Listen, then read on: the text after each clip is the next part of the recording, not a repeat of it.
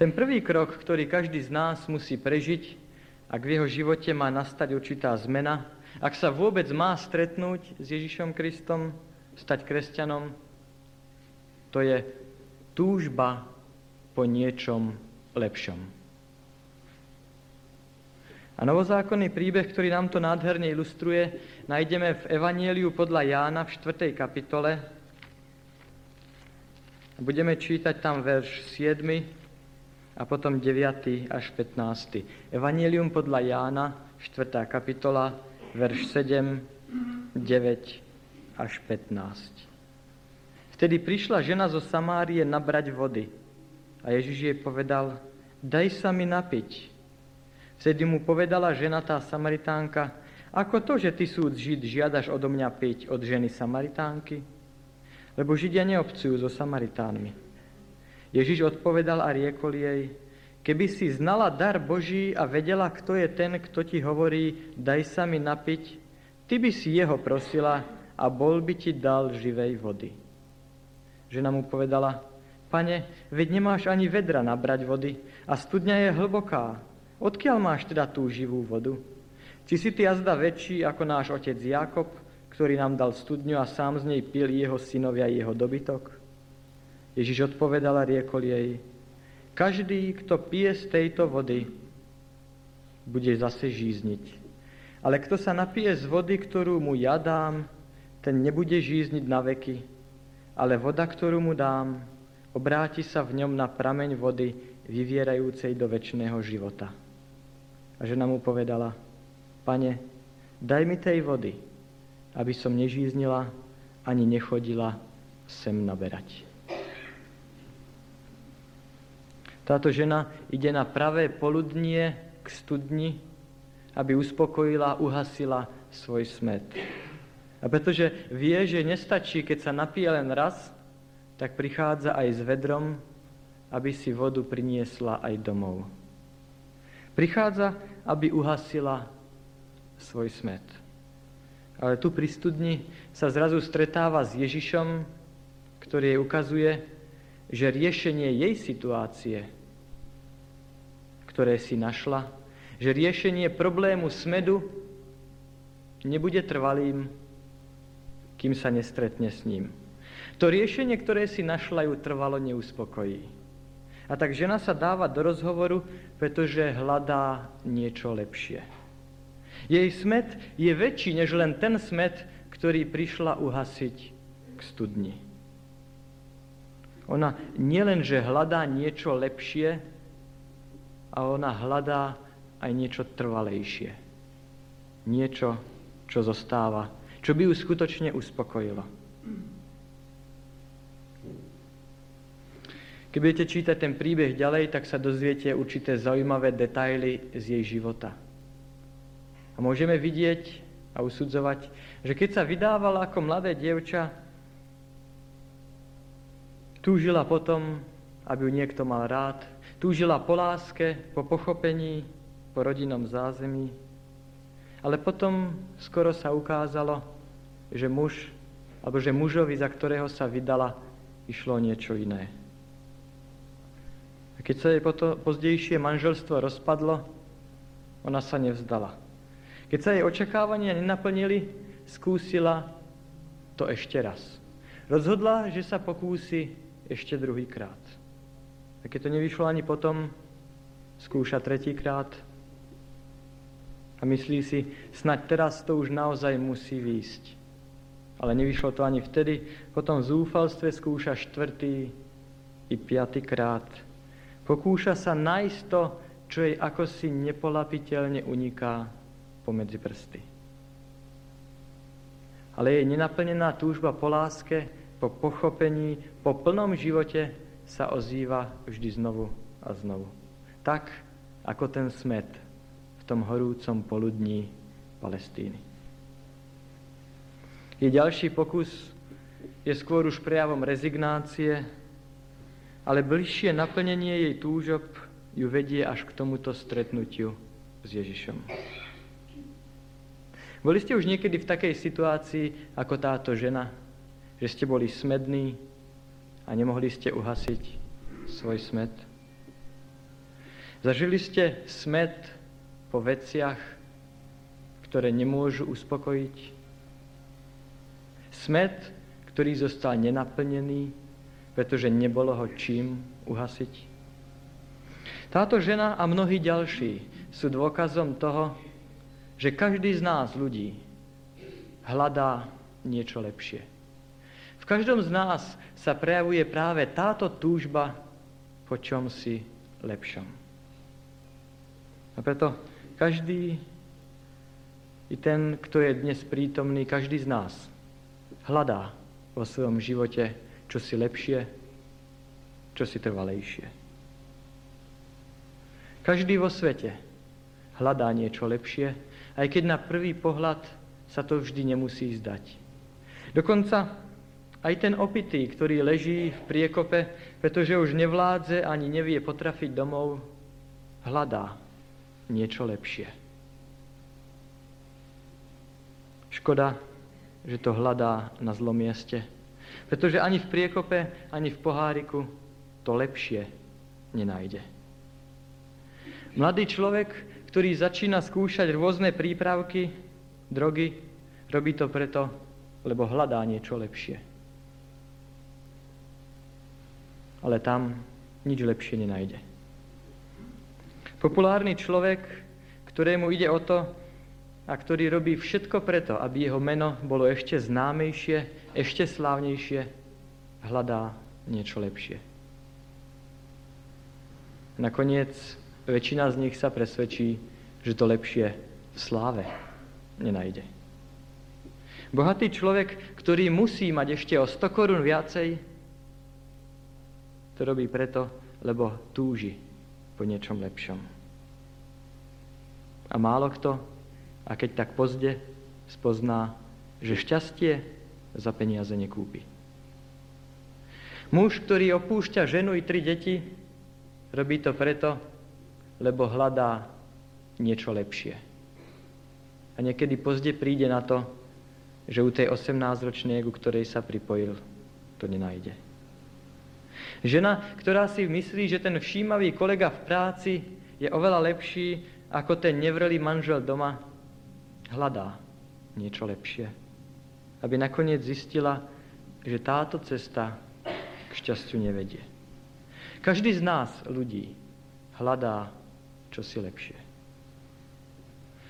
Niekto možno, že hľadá lepšie či krajšie šaty, niekto inú kozmetiku, možno niekto hľadá, ako lepšie zarobiť, iný hľadá, ako lepšie žiť.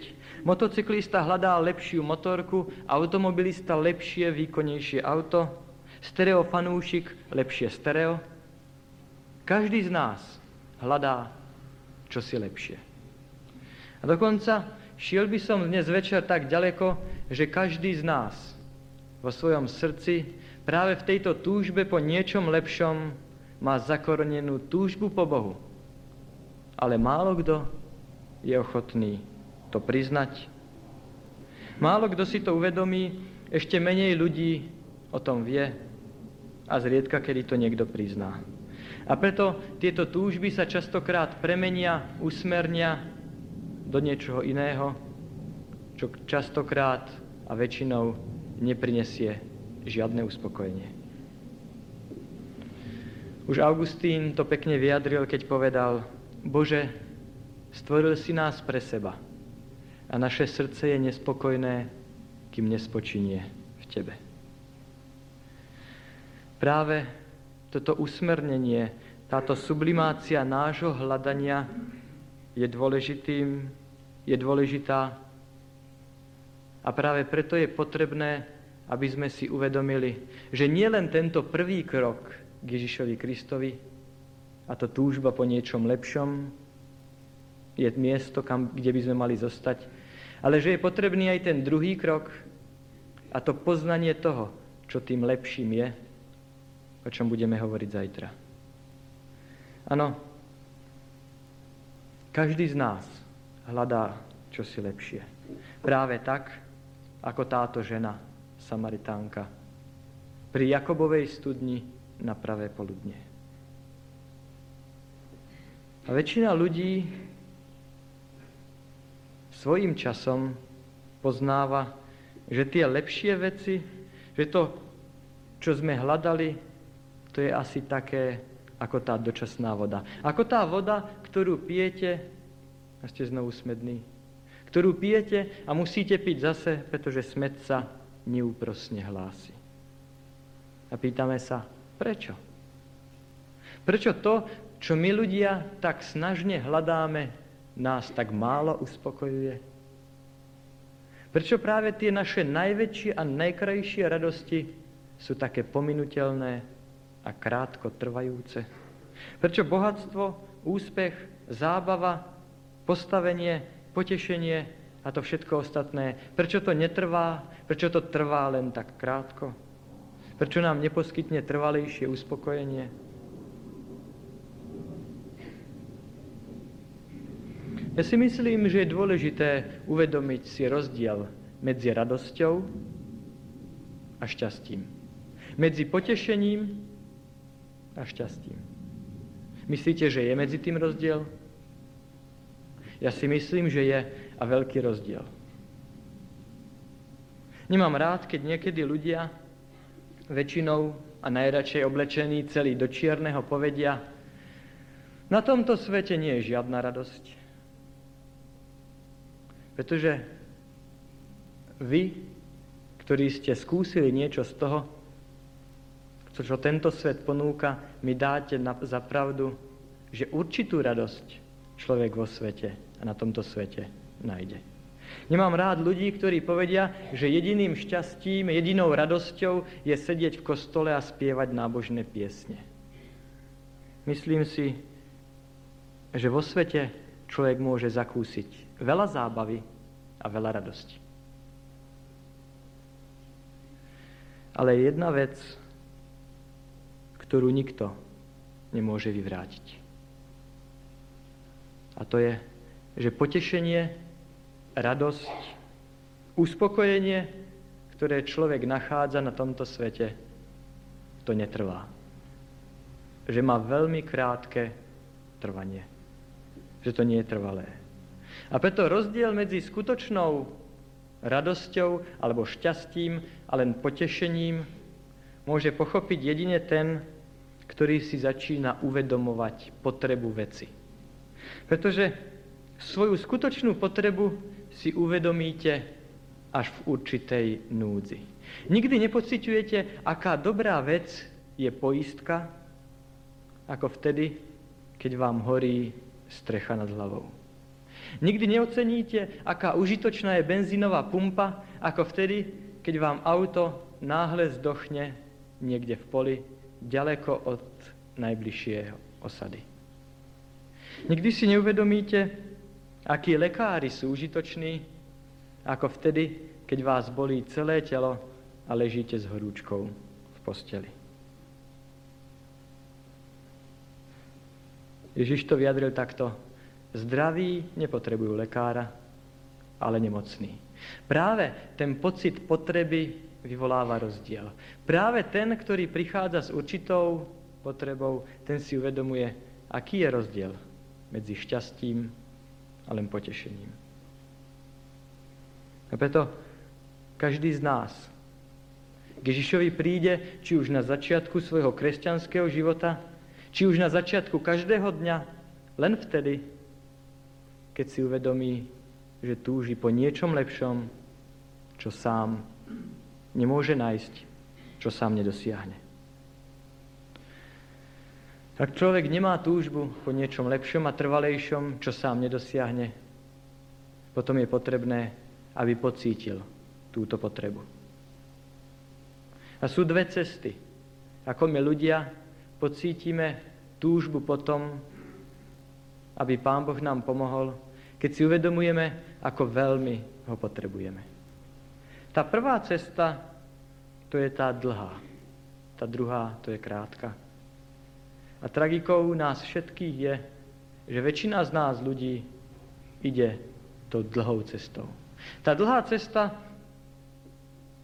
to je cesta problémov, bolestí, tragédií, utrpenia, bolenia hlavy, nespavých nocí, sklamania A väčšinou, až keď toto všetko prežijeme, tak si uvedomujeme, že si sami neporadíme a že potrebujeme niekoho silnejšieho, kto by nám pomohol a že ho veľmi potrebujeme.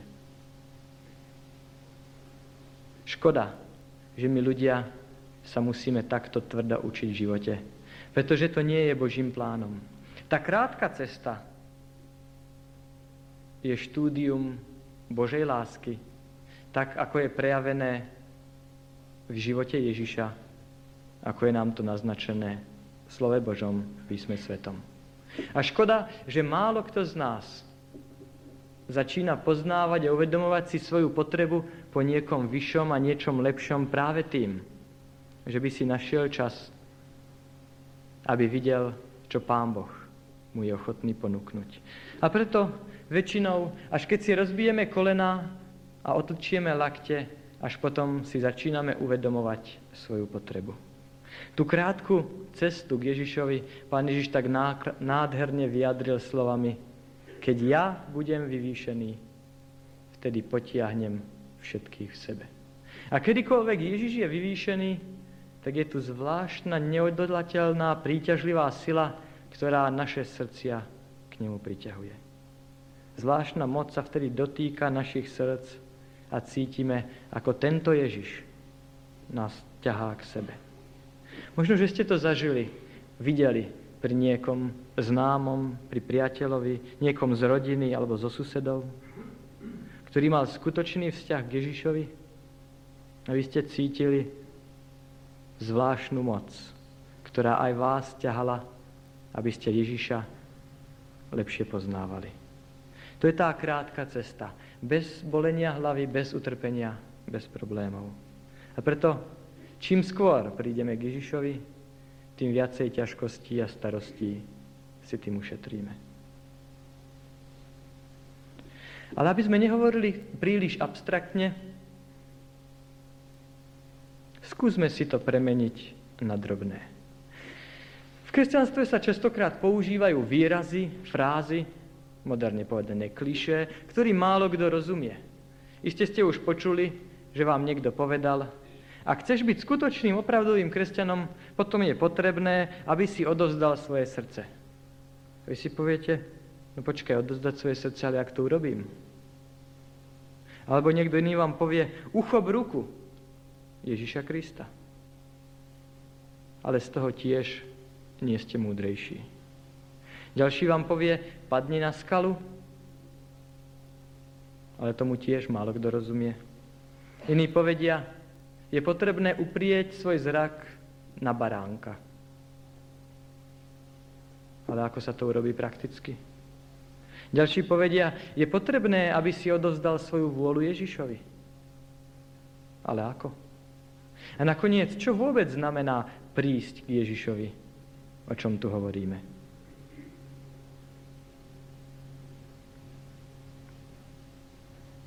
Zo života vieme, že ak s niekým sa chcete bližšie zoznámiť, že potom sú tri dôležité veci, ktoré vám v tomto pomôžu a ktoré sú nenahraditeľné. Ak niekoho chcete lepšie spoznať, potom je dôležité, aby ste sa s ním rozprávali, potom je dôležité, aby ste počúvali, čo vám on hovorí, a ešte, čo je dôležité, je, aby ste spolu niekedy aj niečo robili. Mnohí mladí ľudia doplatili už na to, že pred manželstvom len rozprávali a toho druhého nikdy nevideli v žiadnej práci. Pretože keď človek s niekým niečo robí, tam ho najlepšie pozná. A ak si to prevedieme do nášho duchovného života, tak potom najlepší spôsob, akým prísť k Ježišovi, nám dávajú práve tieto tri veci. Rozprávať, počúvať a spoločne pracovať.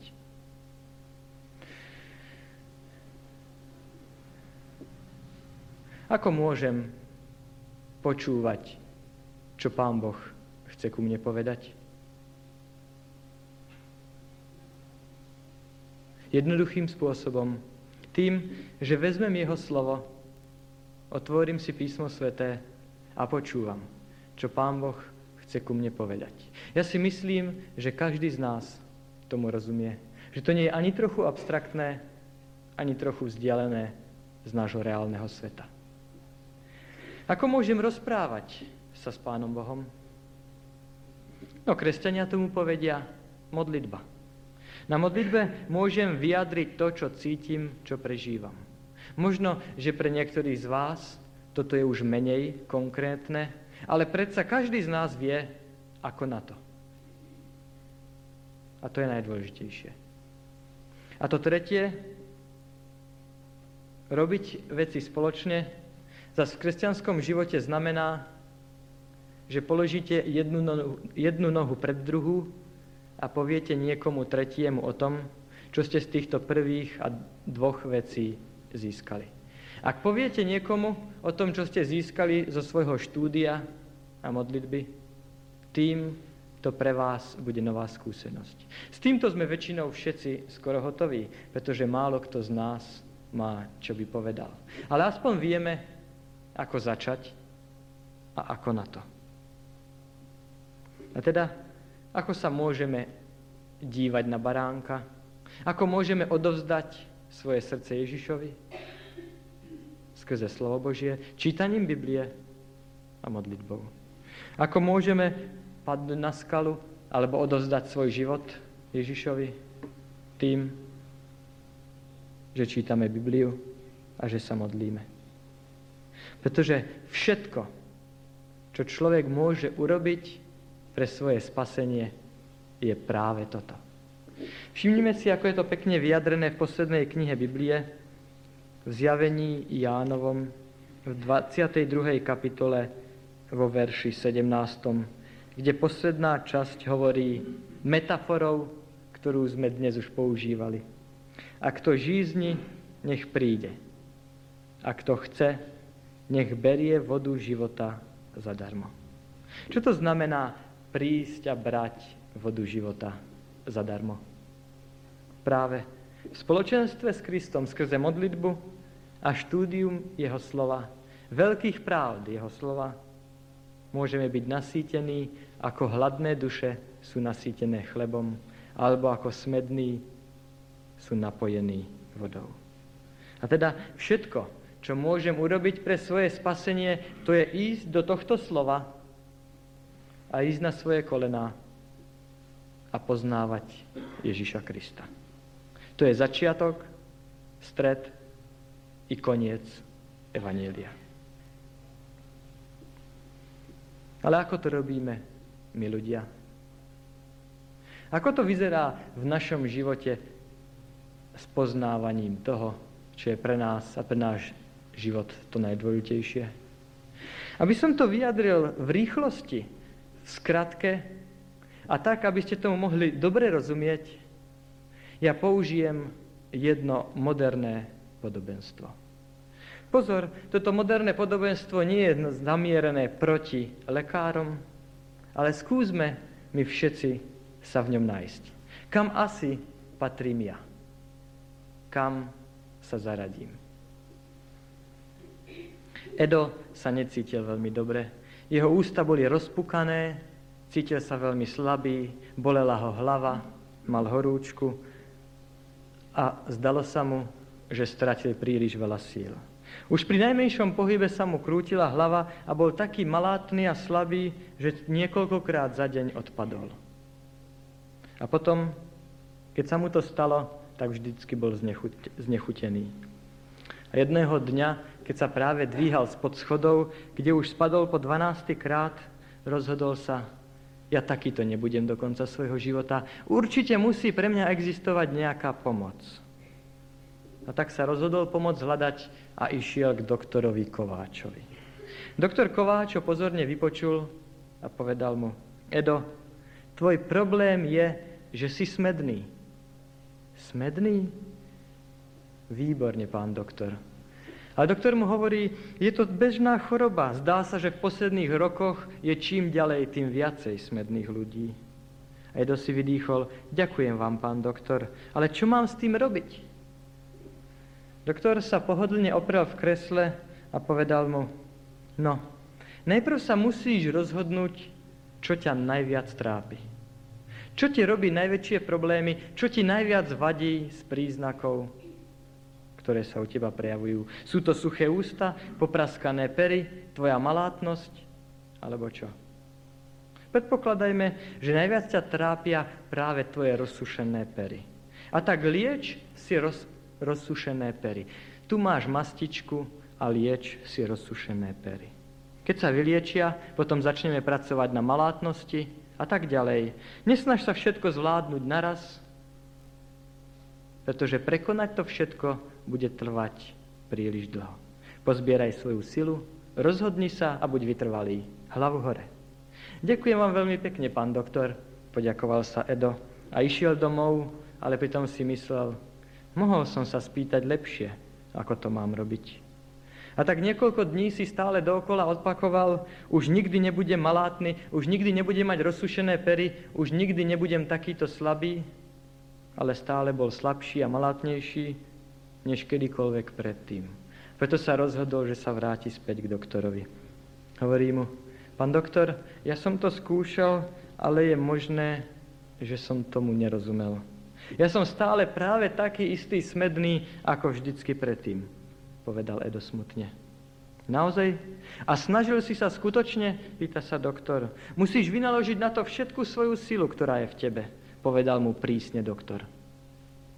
No, možno som sa nesnažil tak, ako som sa mohol, pripustil Edo. Ale nie je niečo konkrétnejšie, čo by ste mi poradili? Doktor sa usmial a povedal. Vedci objavili, že je veľmi úzky súvis medzi zdravím a pohybom. Preto, čo potrebuješ, je viacej pohybu.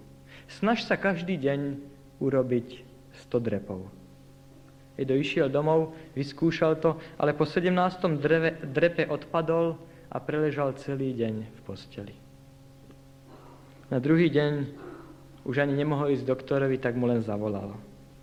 Ale doktor mu hovorí, keď nerobíte to, čo som vám prikázal, na čo ma vôbec otravujete? Ale pán doktor, nie je niečo iné, čo by som mohol robiť? Nakoniec doktor hovorí, sú určité extrémne prípady a na tieto máme ako odpoveď kúpele. Ak nemôžete cvičiť sám, tam budete v skupine ľudí a pôjde vám to ľahšie. Edo si horko ťažko zohnal poukaz do kúpelov, ale pri prvom stretnutí pri cvičení, pri prvej procedúre odpadol už pri štvrtom cviku a tak sa pred ostatnými hanbil, že sa radšej zbalil a išiel domov. A keď smed nebol o nič lepší, tak sa rozhodol, že nájde iného odborníka a tak išiel za doktorom Novákom.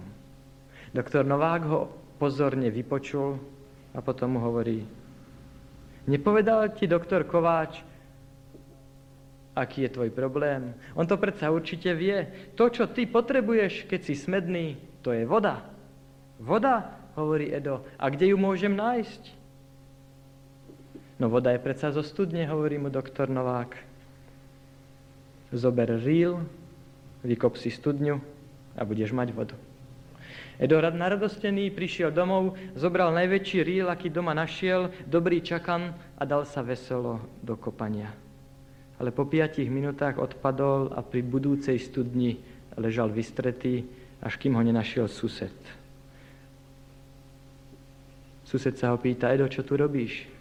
Kopem studňu, pretože naliehavo potrebujem vodu. Ty, a nepočul si, že je zbytočné kopať studňu, že studňa je už dávno vykopaná. Všetko je už urobené. Čo potrebuješ, je len prísť ku nej, a majiteľ ti dá toľko vody, koľko len potrebuješ. A dokonca ti zaručí, že keď budeš prichádzať a piť z jeho studne každý deň, tak budeš úplne zdravý. Naozaj, hovorí Edo. No určite. Dobre. Tak to vyskúšaj. Nie, ja sa najprv musím spýtať lekára. A tak išiel za doktorom Novákom. Doktor Novák mu hovorí, počul som už o tom, ale prečo sa pýtaš suseda? Počúvaj to, čo som ti povedal ja. Edo nebol odpovedou veľmi spokojný, tak išiel za doktorom Kováčom. Povedal mu, že sused mu povedal, že studňa je už vykupa, vykopaná a že on ju nemusí kopať.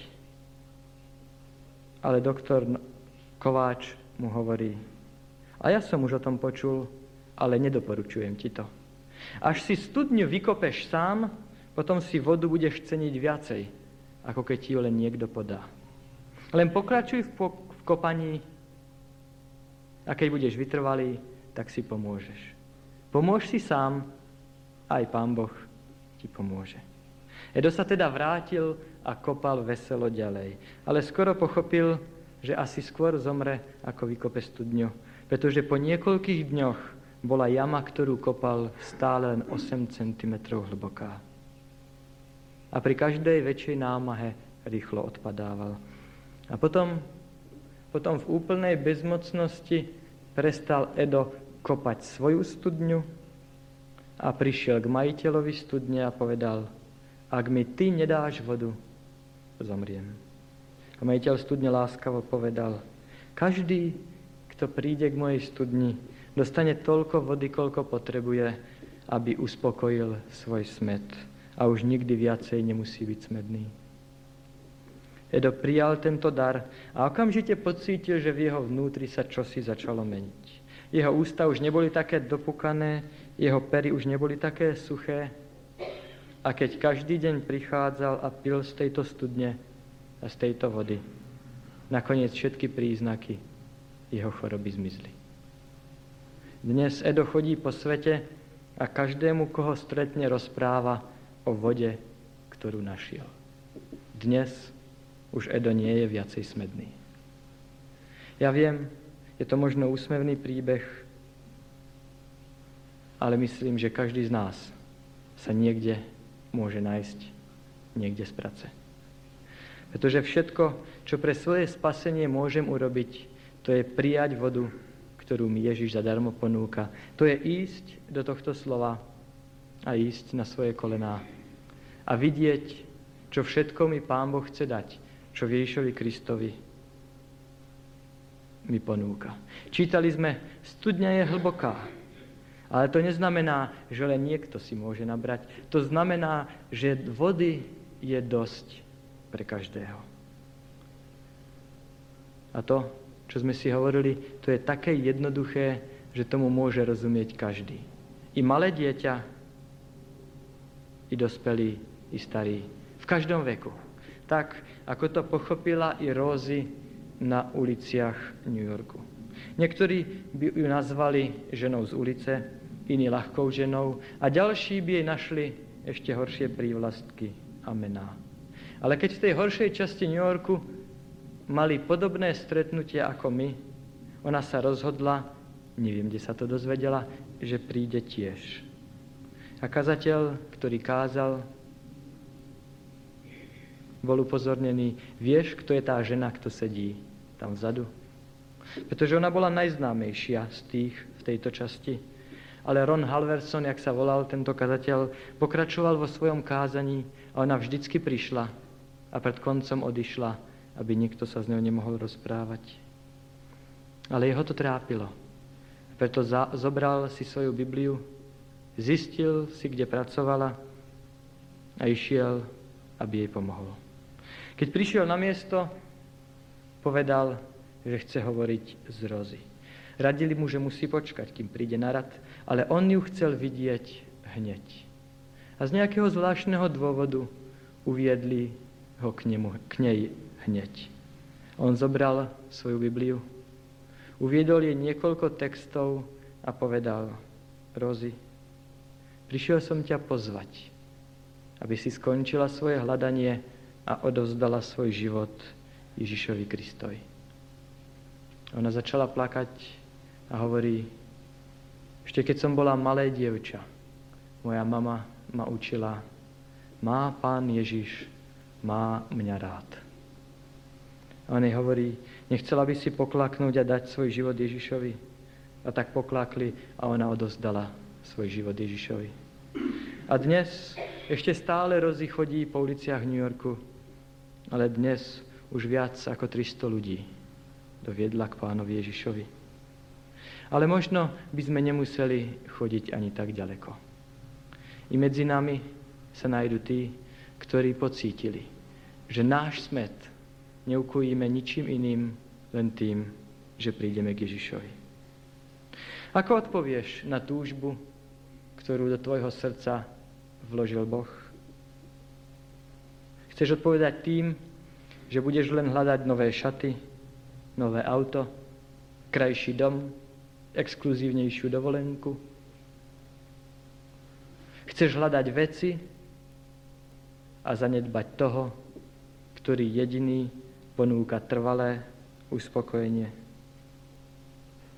Nechceli by ste sa pripojiť dnes k žene Samaritánke a povedať s ňou, ako sme čítali: Pane, daj mi tej vody, aby som nežíznila? Nechceli by ste sa rozhodnúť, že svoje hľadanie po veciach chcete usko- ukončiť hľadaním toho, ktorý ponúka tú živú, opravdovú vodu? Mne sa to tak páči, keď žena Samaritánka hovorí: Pane, daj sa mi napiť.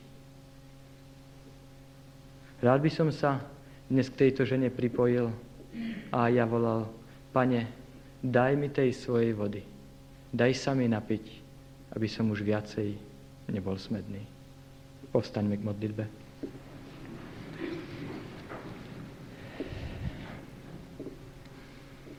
Drahý náš nebeský Otče, ďakujeme za to, že do našich srdc vkladáš túžbu po niečom lepšom. Chceme ťa prosiť dnes večer, keď si uvedomujeme, že naše hľadanie nám častokrát prinieslo bolesť, smútok a že sme nenašli to, čo sme hľadali, čo by nás skutočne uspokojilo, že sme hľadali na zlom mieste a zlé veci. Chceme i dnes si uvedomiť, že to, čo skutočne potrebujeme hľadať, to si práve Ty. A spojenie s Tebou, Teba poznávať na každý deň. Chceme preto prísť dnes, ako tá žena Samaritánka, a prosiť: Pane, daj sa nám napiť.